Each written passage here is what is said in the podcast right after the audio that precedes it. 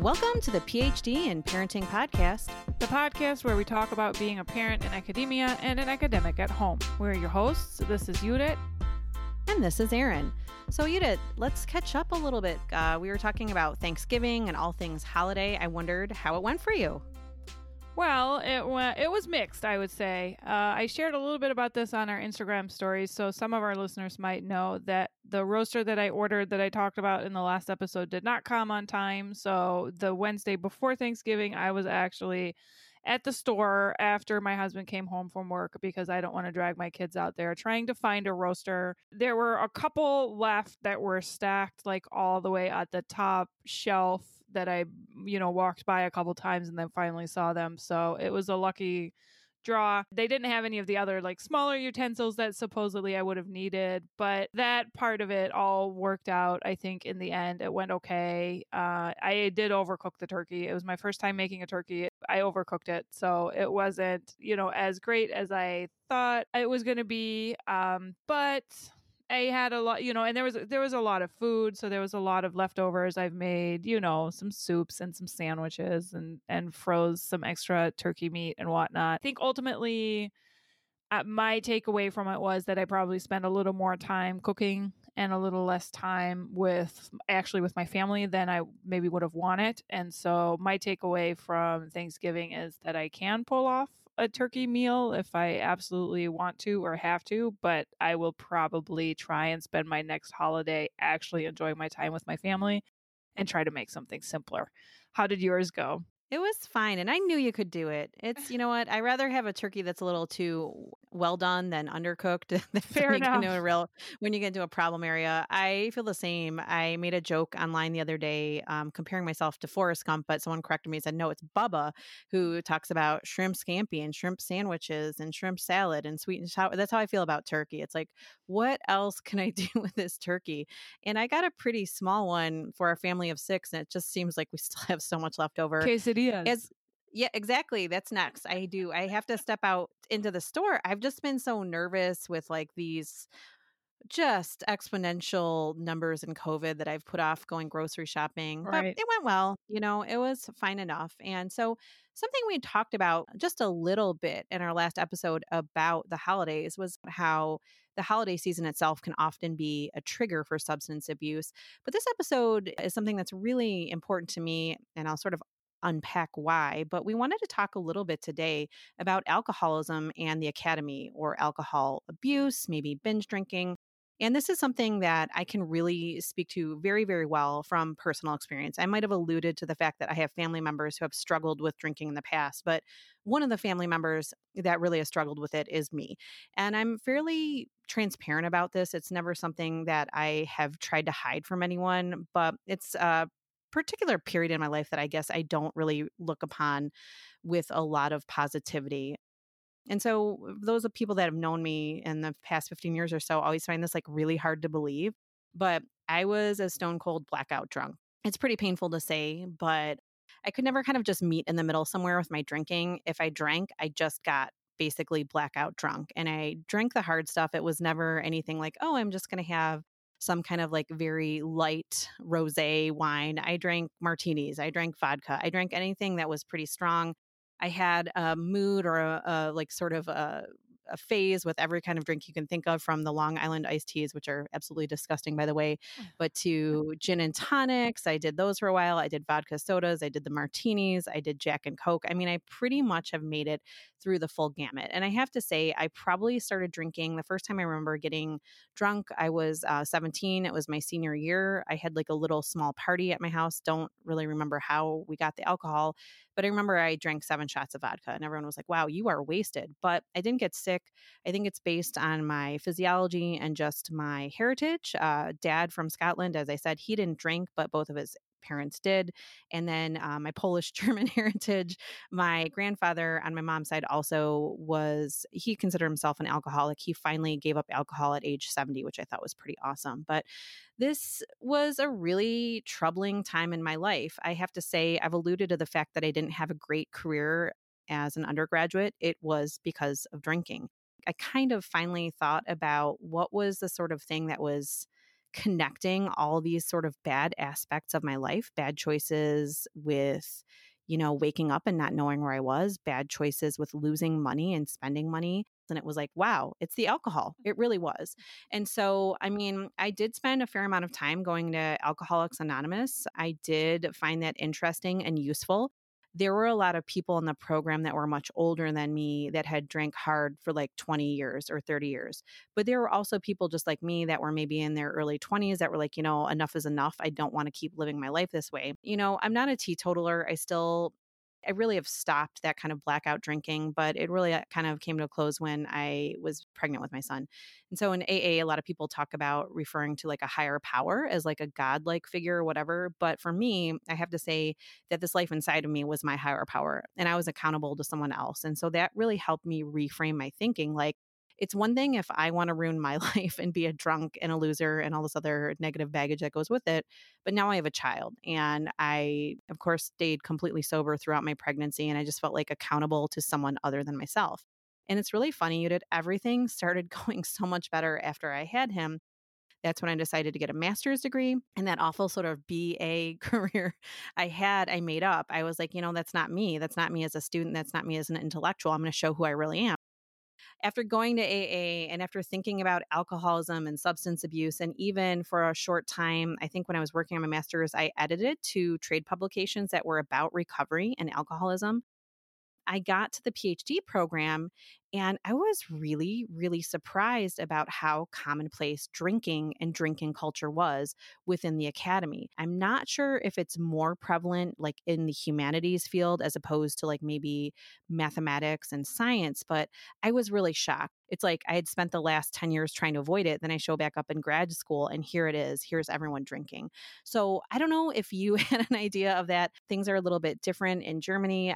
How did it play a role in your life? I mean, I know I'm being pretty transparent here, but it did have some pretty negative consequences in mine. How were you when you were a younger person? How was it in Germany? I imagine it must be a little bit different culturally speaking. Yeah, I've talked to my husband about that a bunch of times. It's a topic that comes up where we're trying to figure out exactly sort of what the cultural differences around drinking are. It's true that in Germany, when I was growing up, the legal drinking age was 16. They have changed that a little bit where they stagger it so that kids now can buy beer and wine at 16, but then for the stuff that has more alcohol, they have to be 18. I think there's something to be said for, you know, being able to drink before you can drive. Uh, those are kinds of things that you can probably argue both ways.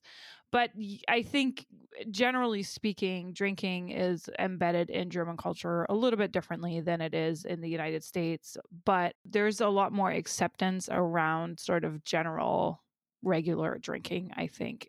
Um, but again, that's sort of something that I haven't fully unpacked for myself yet either for my personal experience, uh, I was a rule follower when I was a kid. I was very much not gonna do anything that my parents didn't allow me to do or whatever. So I didn't start drinking at as early as a lot of my friends did. I kind of waited with that until I moved out and I was in college, but then I was definitely a partier in college. And for me it was I don't think it impacted my grades all that much. I was sort of like the work hard play hard kind of student.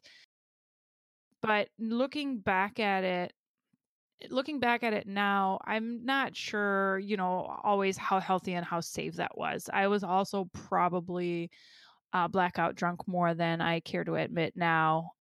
And, you know, we we did this like multiple times a week and i you know i had a large group of friends that that had the same sort of drinking habits like i wasn't by myself but for somebody who like struggles or has struggled with depression at different times in her life I don't think that the drinking habits that I was engaging in in college were particularly healthy. And I, looking back at my 20s now, I think that sort of my general state of mind was more on the depressed side.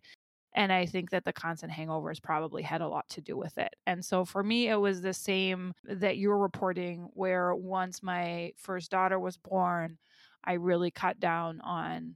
I still sort of drank fairly regularly, like a drink a day or multiple, you know, multiple evenings a drink, but I didn't sort of binge drink in the way that I did before I had her just because I felt responsible for her, right? I you know, I wasn't I consider myself to be a role model and you know there are certain certain ways that I want to behave in front of my kid and I don't want to behave and I also got to the point where my hangovers were you know pretty rough and I don't want to spend a Saturday with a child that wants to be entertained and engaged and just be like be feeling like all I want to do is you know lay in bed and watch tv i just can't do that anymore.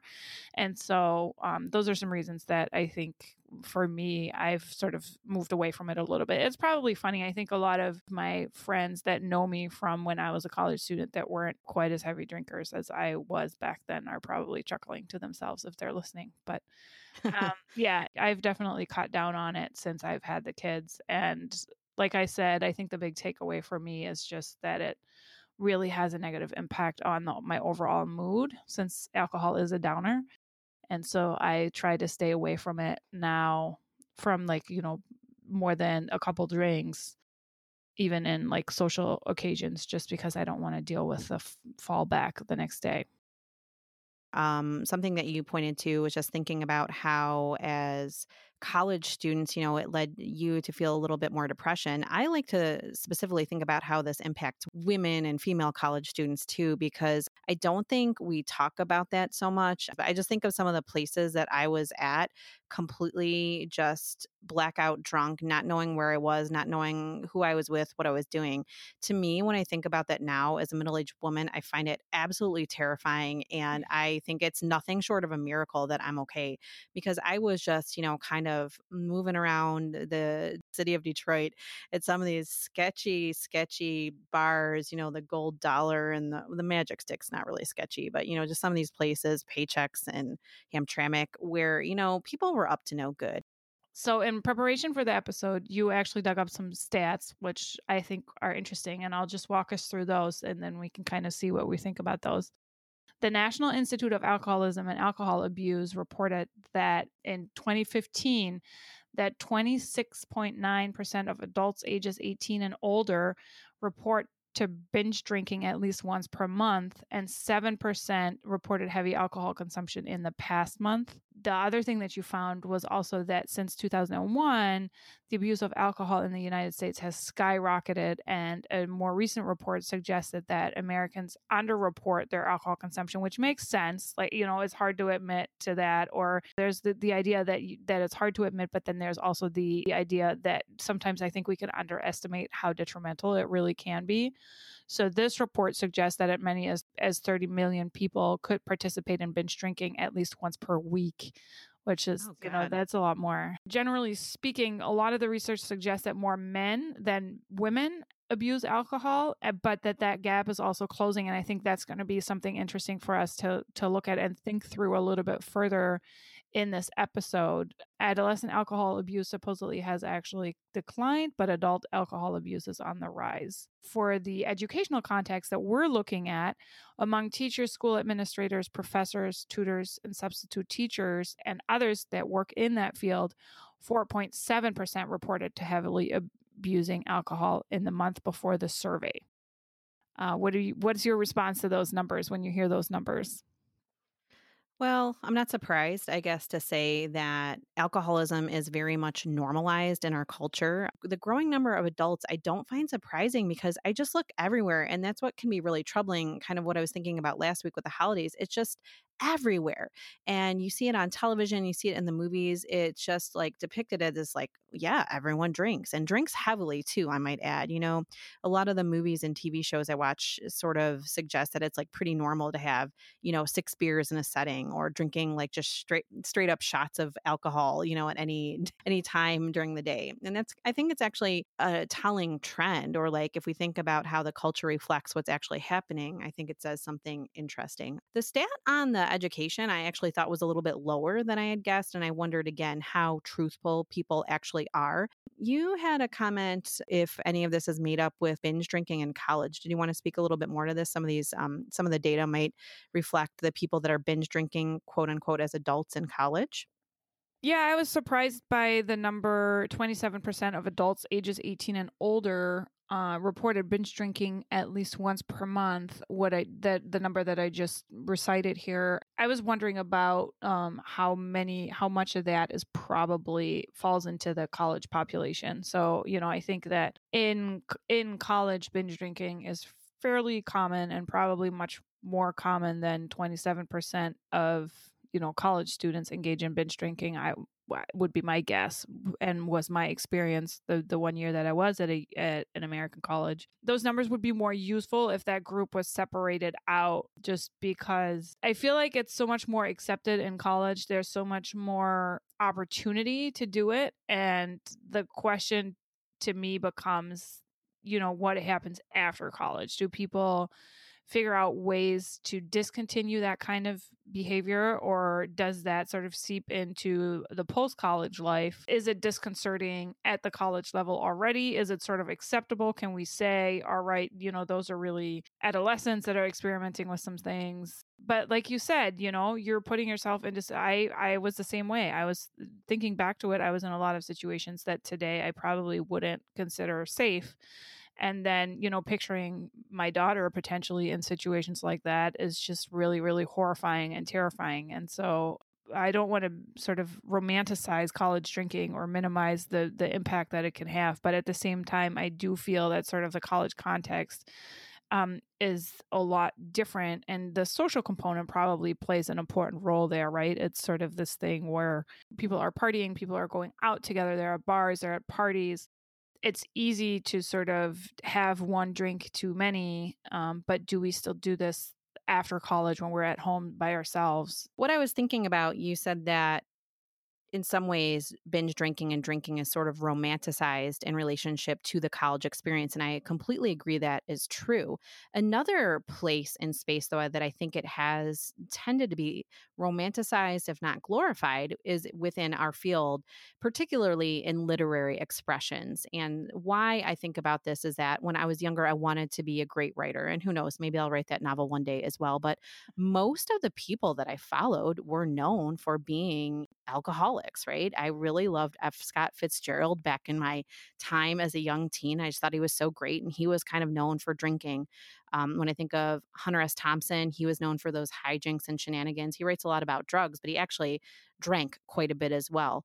And I think it's interesting that there's almost like this glamorization of the author as this like sort of alcoholic, wise, sage like Jack Kerouac comes to mind as well. Right. And so I think that sort of plays into this uh, higher education field as well, where I do find that, you know, you might have the professor who likes to imbibe, who likes to have a tipple now and again. And I wondered if you'd ever thought about if there's aspects of working in higher education that could possibly lead to more substance abuse.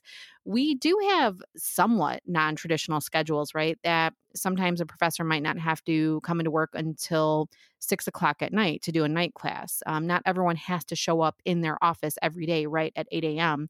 And so I wondered if that might play a role in building some poor habits as far as drinking, staying up late, that kind of thing. I mean, you just talked about does this end after college, but what about the person who works at the college and keeps kind of some of those hours? Do you think there's anything there uh, to think through? Yeah, I think you're right about the non traditional schedule, um, the working from home that we already were doing before, right? The one example that came to my mind was grading, right? How many times have I sat down with a glass of wine to do my grading? I don't know if that's something that people do a lot. That seems like an opportunity that you don't have at other jobs when you have to be in the office. You know, very few people probably would be cracking a bottle of wine under their desk. Um, but you can certainly do that uh, with when you're grading your papers, when you're drafting your syllabi, when you're planning class and things like that. And so I think there's, with the way that it's structured and the way that, uh, you know, not all of the work is required to be in an office with a supervisor potentially walking down the hallway, uh, there's a lot more opportunity, but that doesn't necessarily mean that people do it. I don't know. The other thing that we we can think about is, and I think where where you also notice this a lot more is the idea of um, conference travel, right? So I think that at conferences there is maybe some pressure to drink. I've noticed a lot of times, you know, when you when conferences are taking place at hotels, like people will arrive, put their suitcases in their rooms and go meet at the bar and have a cocktail or something like that. It's just there's just this thing about conferences. I feel like that almost feels like a giant field trip for adults or something like that where you're right collecting with old friends and you're socializing and you're trying to network, you're trying to meet new people. And, you know, every conference that I've gone to at some point has a reception where they're serving different wines and it helps, especially those of us that are introverts, you know, the one or two glasses of wine can really help with the networking because it just gets so much easier to connect with other people, to kind of be, you know, to be a little more outgoing and to have those conversations that connect you to other people. I don't know uh, how much pressure there is to partake in that. I don't know if there's somebody who maybe is dealing with alcoholism and who's trying to avoid scenarios of social drinking. Does that exclude them from the opportunity to network or from the, you know, if the reception are like the most productive ways to network at conferences or one of the most important ways to do that? Are we excluding people that have to avoid those kinds of situations? Um, I think that's, you know, I think there's a lot to think about and a lot to talk about in terms of um, how drinking happens at conferences. When I go to conferences, I tend to, at the end of the day, I tend to just go to my room and eat on my bed and then go to sleep early. Um, I, do you have other experiences from conferences? Is there anything you'd like to share? I do actually have different experiences with this. And, you know, almost every conference I've been to has some sort of meet and greet with alcohol. And you're absolutely right. I think that would be extremely alienating for the sober scholar to try to go there. And I know when I was really trying to curb my drinking, my mom and dad, because again, this was happening in my 20s, they said, well, why don't you just go out with your friends and have a non alcoholic beer? And I'm like, that sucks. You know, I'm sorry. it is very, very boring to be the sober person in the room with a bunch of people that are feeling good. I am so sorry. I don't know if other people have been able to navigate that better than I have, but I was just like, no, then you might as well not go at all. And it's a, it's a temptation. And I have had a very long conversation about this with another colleague who doesn't drink by choice, we were talking about how people just act like you're really weird if you're at one of these things because our college has had some mixers and dinners and it was open bar. And if you say you're not drinking, people act like you're from Mars sometimes. Like, what do you mean? Mm-hmm. What's wrong? Are you on medication? And then you have to like launch into this story or narrative that could be very, very personal am I going to say, well, I'm really, I've really grappled with substance abuse on and off in my life. So uh, I think I'm going to say no tonight. You know, I mean, it's just like people don't always take no for an answer. And as you said, I think there is a sense that some of these discussions and important networking opportunities, maybe to meet scholars in your field, happen at the bar after the conference. And I liked when I've traveled with my family because that's my excuse. I'm like, well, sorry, I'm just going back with my kids. We're going to have a family dinner. And I actually enjoy that quite a bit more. I, we talked about conference travel some months ago, but I like those little times. Or, I think I've only gone to a conference by myself a handful of times and I did what you did. I was just like, I'm going to order some room service, seems very luxurious. And chill out and you know check out my social media but i think that can be really challenging for anyone that's either trying to cut back or trying to stay sober. I don't think people always accept that when you just say no. It's like come on it is like adult peer pressure. You called it an adult field trip but i feel like it's total peer pressure. And i've had some kind of weird things happen at conferences where people were intoxicated and it became a problem and it was a stress and you know you want to help your colleagues but it just made for an uncomfortable uncomfortable situation because it can it's a fine line from having a good time to being like okay this person needs to go to bed now or something like yeah. that Right. So to kind of um, connect back to our, you know, overarching theme for the podcast, we think this also plays a role in kind of the culture of parents. And so you were kind of noticing this a little bit more in the lives of parents, but particularly in moms. What did you what were you thinking about that? Yeah, I was at the store this past weekend and I walked by like the Christmas aisle and I just saw this little cup that was like a, you know, that was like a wine cup with a lid with a lid and said mommy's sippy cup on it, which I'm assuming that all of our listeners have seen um, have noticed all of these sort of consumer goods. And then also, you know, there's just so many memes that just talk about how, you know, basically the time between coffee and wine is just a big loss and I you know I I don't have any like snazzy pithy ones um, available and right at the top of my head but I'm sure that our listeners are very familiar with and aware of the kinds of cultural products that I'm talking about. And so I I think it's a really important thing to think about how the representation of women drinking and the representation of the relationship that women have with wine sort of makes light of the drinking culture and the you know the mommy wine culture as people call it so there's always this implication that like oh at the end of the day i finally get to like sit down and or i need that glass of wine. It's presented as a need as something that like we can't do without and at the same time it's presented as as this act of self-care. And that's just something that i always really struggle with that you know where i feel like that's not uh, that's not self-care when when you elevate the glass of wine at the end of a day into such a status that like that's all you're working towards your entire day or that's what you live towards your entire day that's not true self care in my mind. The connection between the memes and the consumer goods about that perpetuate this idea that like mommy needs wine, quote unquote, I think is really detrimental because it becomes like our responsibility as moms through consumption to be sort of like happy with our lives and to function in the lives that we have built and to sort of maneuver or manage our own emotions and make ourselves feel better.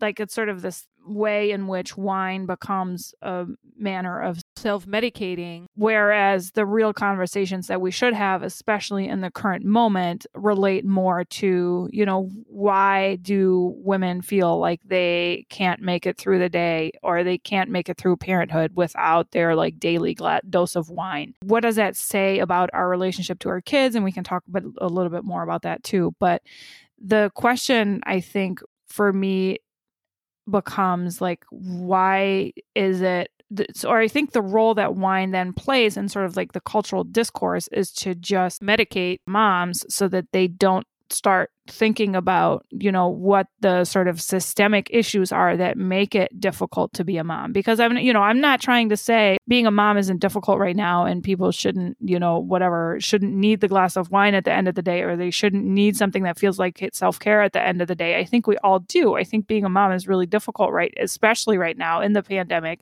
I don't know that the solution should be that we medicate at the end of the day. The solution should look something more like having more and more conversations about what are the systemic arrangements that make it so particularly difficult. And I've gestured a little bit now towards the pandemic and how the pandemic has made it even more difficult, but at the same time, I don't think that this is necessarily all that new, right? If we look back to sort of like the history of motherhood in the 20th century, there have been other times when uh, women have sort of used the self medication to maintain the lifestyle that they have and to sort of manage their own emotions. Can you talk a little bit more about that?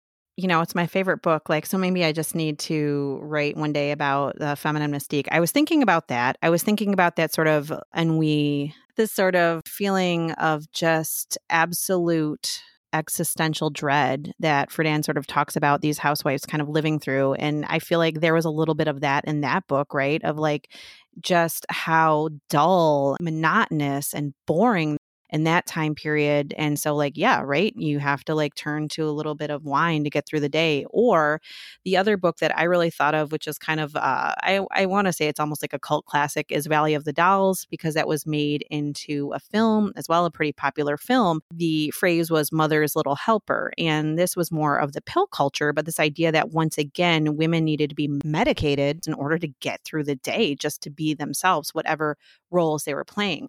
The thing that I think is so important to realize is when does one glass become two? And when does two become the whole bottle? And when does the bottle become two bottles? Because I've seen that.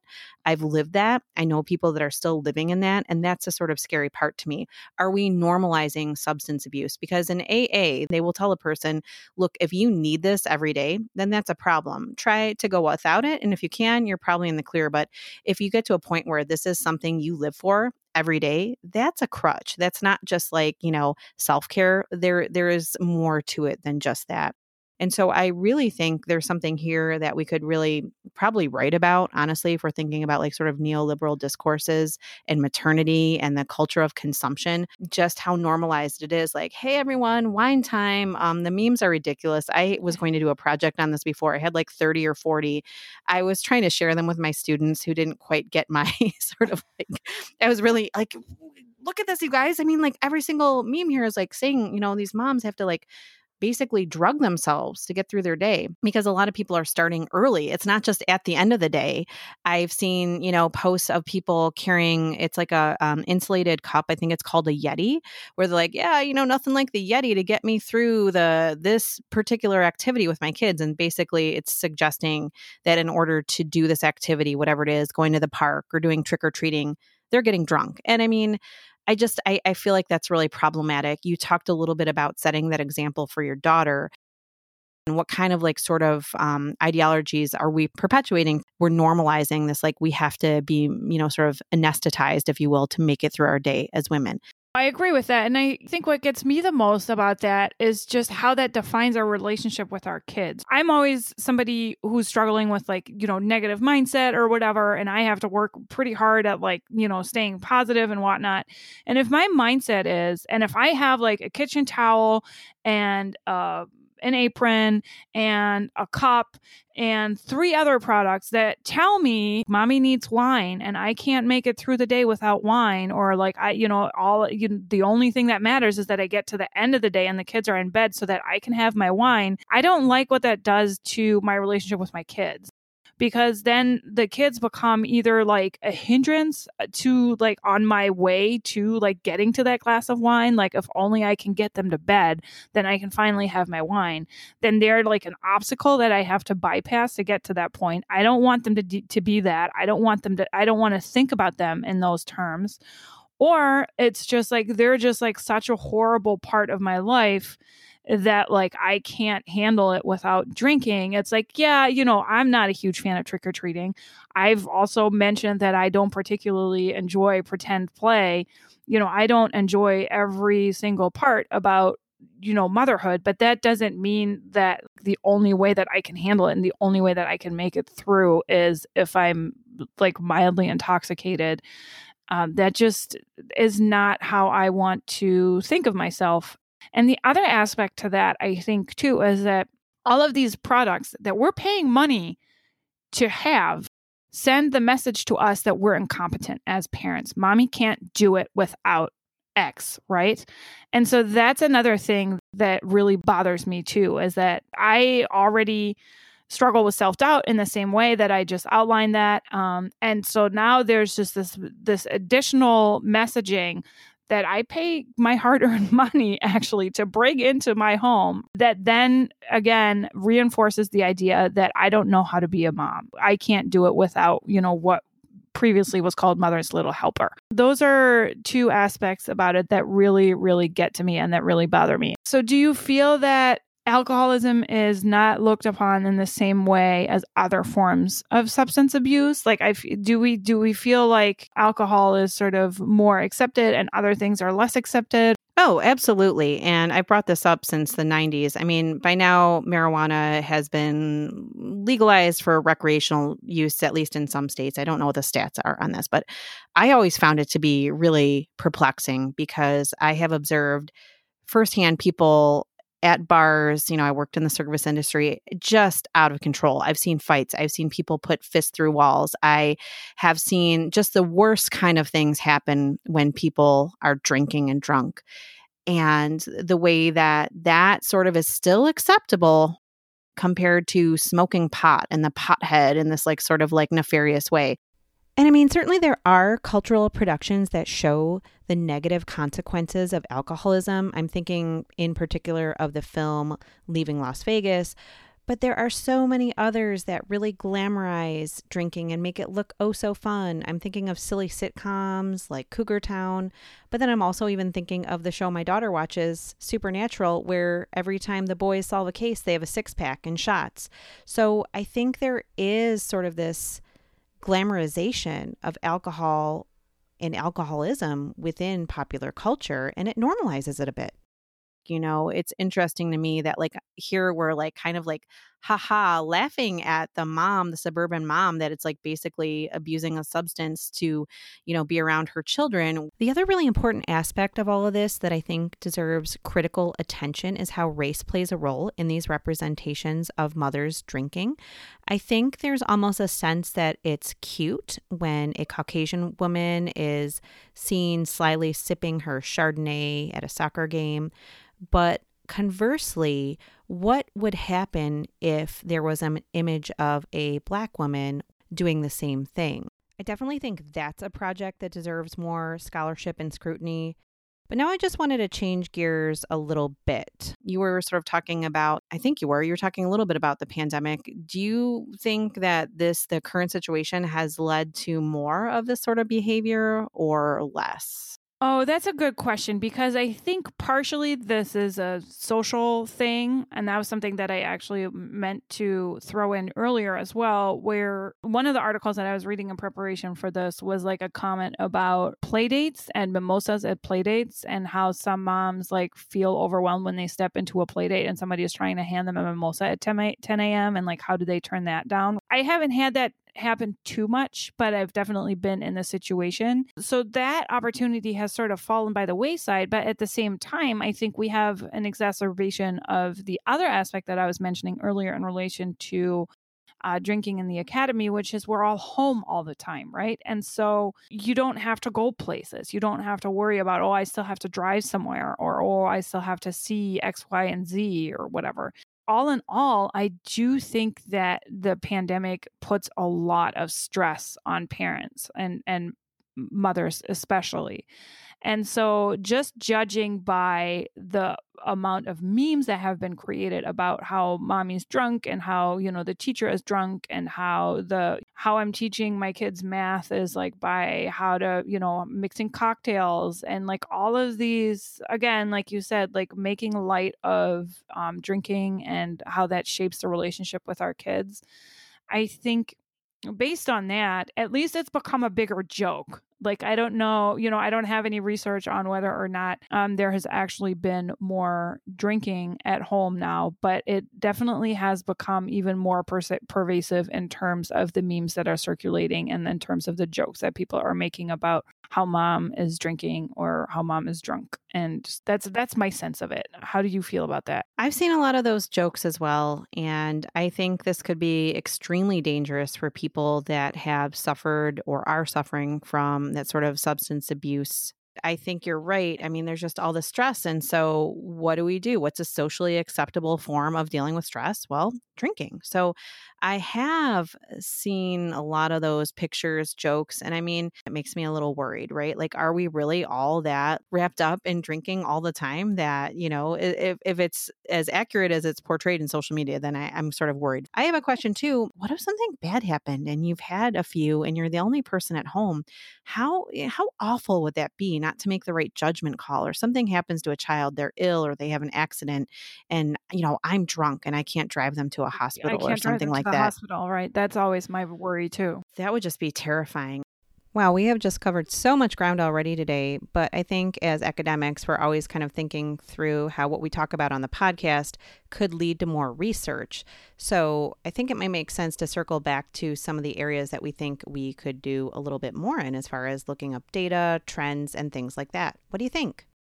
I think, like you said, the the way in which race and class play into that would be very interesting and very compelling too because i think the fact that it there's almost no stigma surrounding um, alcohol use for like for as you've said the suburban middle class white woman.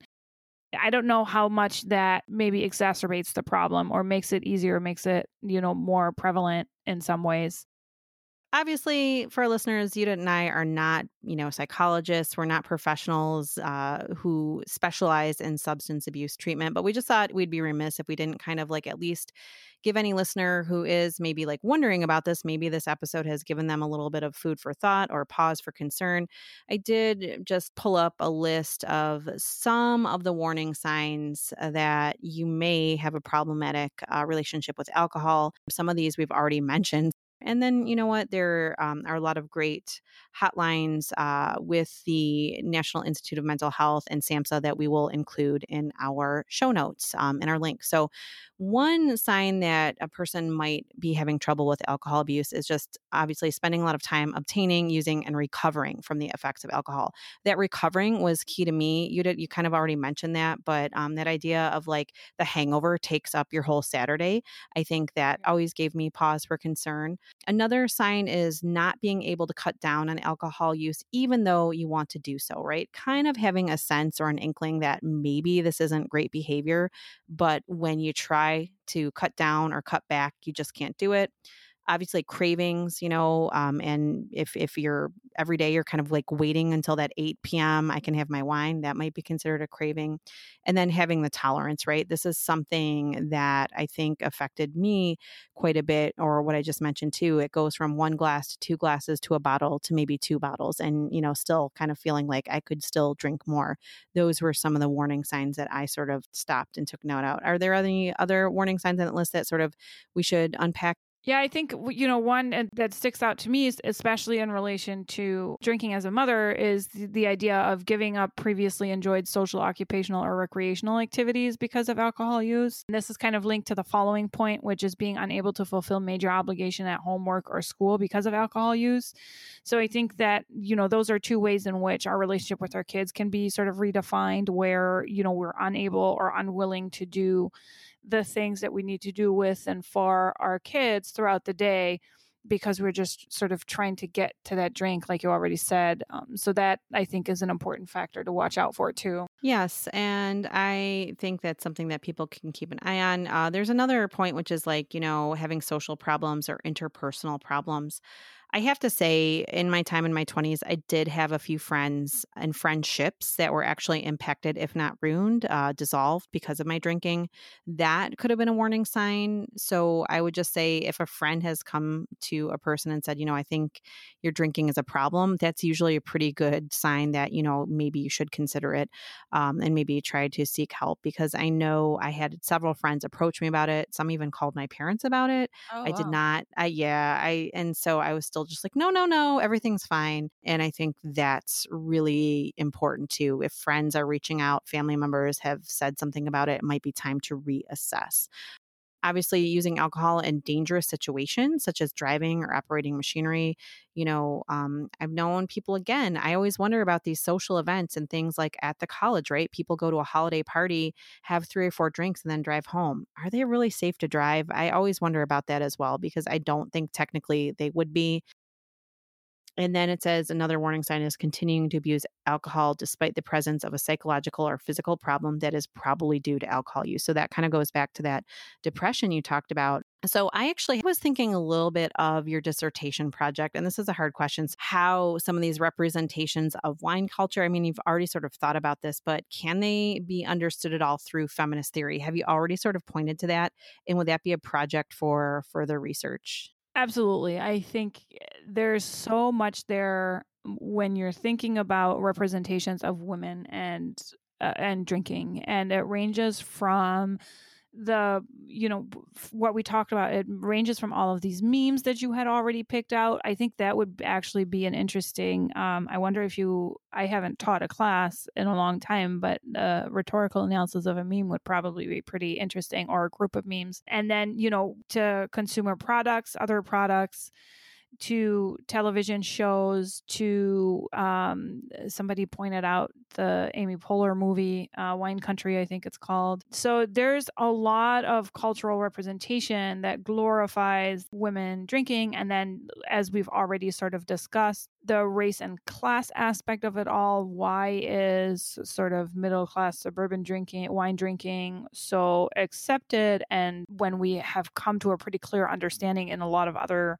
um, scenarios that substance abuse probably isn't so great. And what does that say about the role that women are supposed to be playing in society? How, to what extent do sort of these narratives and discourses contribute to a cultural conception of motherhood? where despite all of this discontent this clear discontent and the struggles that mothers are going through as a culture we refuse to engage with them and we refuse to hear them on a systemic level and to consider changes that we can make and instead sort of create this entire commercial apparatus around self-medication in like a really funny lighthearted way so I think there's a lot there to be thought about further. Uh, you know, maybe this should be this could have been a chapter in my dissertation or even an entirely new project if anybody is out there who's still sort of looking for a dissertation project this might be a way to go and do any of the books maybe that you wanted to mention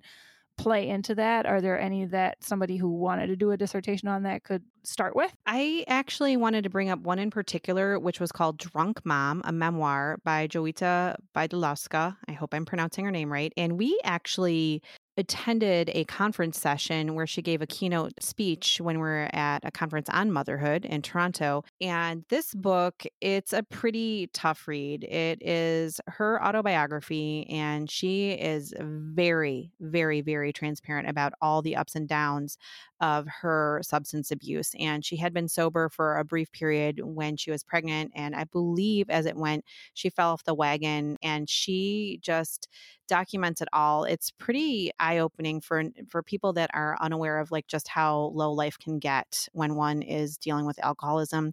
She's brutally honest. There's one headline um, in one of the reviews that says something like "When is telling all too much?" and how this really pushes the sort of envelope for like revealing. But I felt like it was a really honest portrayal of what she had lived through.